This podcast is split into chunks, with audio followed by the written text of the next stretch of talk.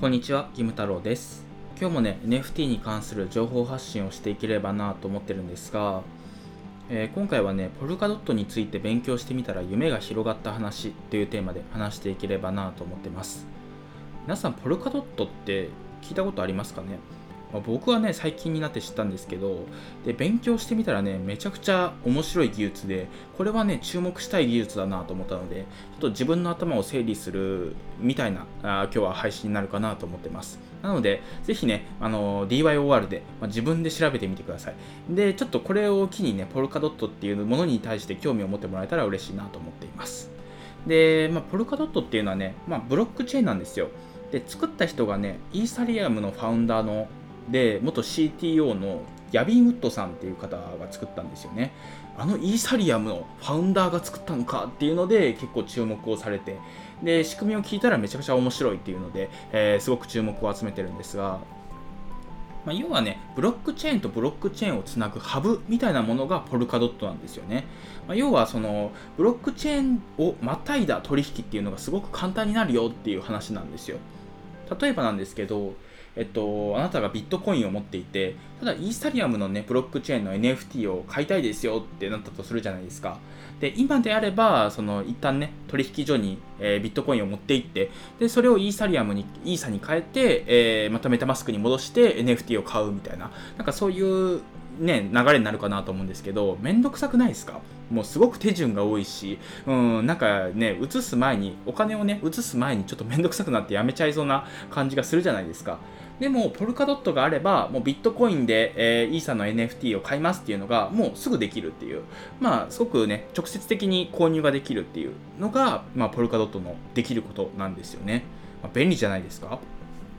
まあ、結構ね、あの Web3 に長くいる人だと、まあ、いろんなね、暗号資産を持ってる人もいるはずなんですよ。まあ、例えば最近だとね、 Blur の給付金とかあったじゃないですか。あの NFT マーケットプレイスのね、 Blur があって、まあ、そこがね、NFT の取引をしてる人に給付金、まあ、トークンを配りましたと。で、ただ Blur のトークンなので、その、一旦ね、イーサとかに変えないといけなかったりとか、まあ、結構めんどくさいんですよね。だからめんどくさくてね、まだ Blur のトークンを動かしてないみたいな人もね、いるんじゃないかなと思ってるんですけど、それがもし、その Blur のトークンっていうのが Polkadot につながっていて、で、それでイーサもね、 Polkadot につながっていれば、まあ、そのブラのトークンで直接的にイーサの NFT を買うことができますよと。まあ、これが可能になるのがポルカドットなんですよね。うん。で、これはね、便利ですよ。うん。あの、いろんなところでね、トークンをみんなが作り始めて、で、それをね、あの、すぐにね、他のものに変えられるってなったらね、多分経済活動がね、ものすごく、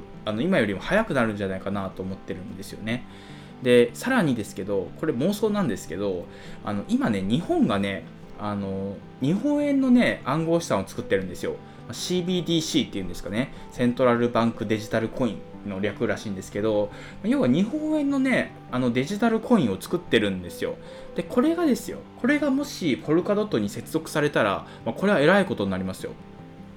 だからまあ日本円のあ日本円のね CBDC で NFT を買ったりっていうのもできるようになるかもしれないし、ま逆に言えばそのイーサのなんか余りというかちょっとあんま使ってないなっていうイーサがあればそれでコンビニで買い物ができたりっていうのもね可能になるんですよね。あの原理上は。これはねもし実現されたらえらいことですよ。でこのこれね妄想なんですけど実現する可能性はね結構あるなと思ってるんですよ。多分3年後とか、まあ、2年後3年後とかになったらねもしかしたら実現してるかもしれないなと思っていてなんでかっていうとその日本自体がね結構ポルカドットに注目をしているところがあるんですよね、まあ、いやポルカドットっていうよりもポルカドットの上に作られているアスターネットワークっていうブロックチェーンがあるんですけどこれに注目をしてるんですよ日本が。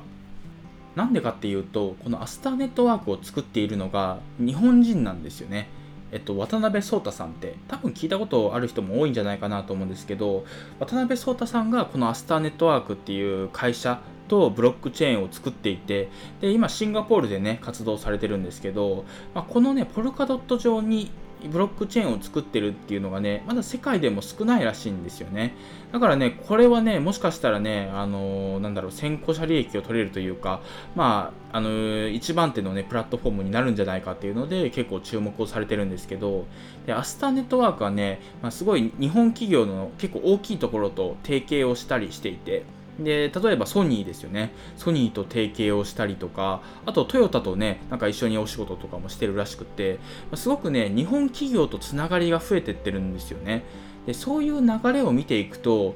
これはね日本円のね CBDC がポルカドットにつながる可能性はね結構あるなっていうふうに思ってるんですよね。だから日本ぐるみでポルカドットアスターネットワークを応援してるっていう状況になりつつあるなっていう感じがしてるんですよね。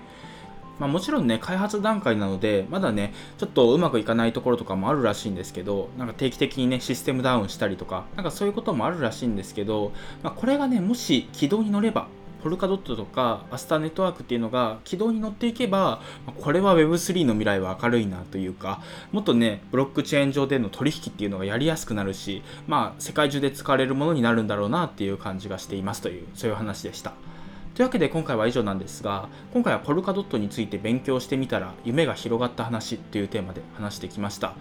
えー、いいですよね。すごい技術の勉強ってワクワクしますよね。もし仮にねあのいずれ2年後とか3年後とかでイーサでねコンビニで買い物とかできるようになったらそれは嬉しいですよね。うん。しかも多分ですけど、ポルカドットとかね、アスターネットワークに早く投資しておけば、きっと先行者利益をね、得られるところも多いんじゃないかなと思っているので、ちょっとね、僕もこれからも、まあ、アスターネットワークとか、ポルカドットについては勉強していって、まあ、先行者利益を取れるようにね、頑張りたいなと思っています。でまたね、まあ、こういった情報とか NFT に関する情報はね、キム太郎ブログっていうブログもやってるので、そっちでもね、情報発信していこうかなと思ってるので、まあ、よければね、概要欄に URL, URL 貼っておくのでね、そっちも見てもらえたら嬉しいなと思っています。えー、今回は以上です。ありがとうございました。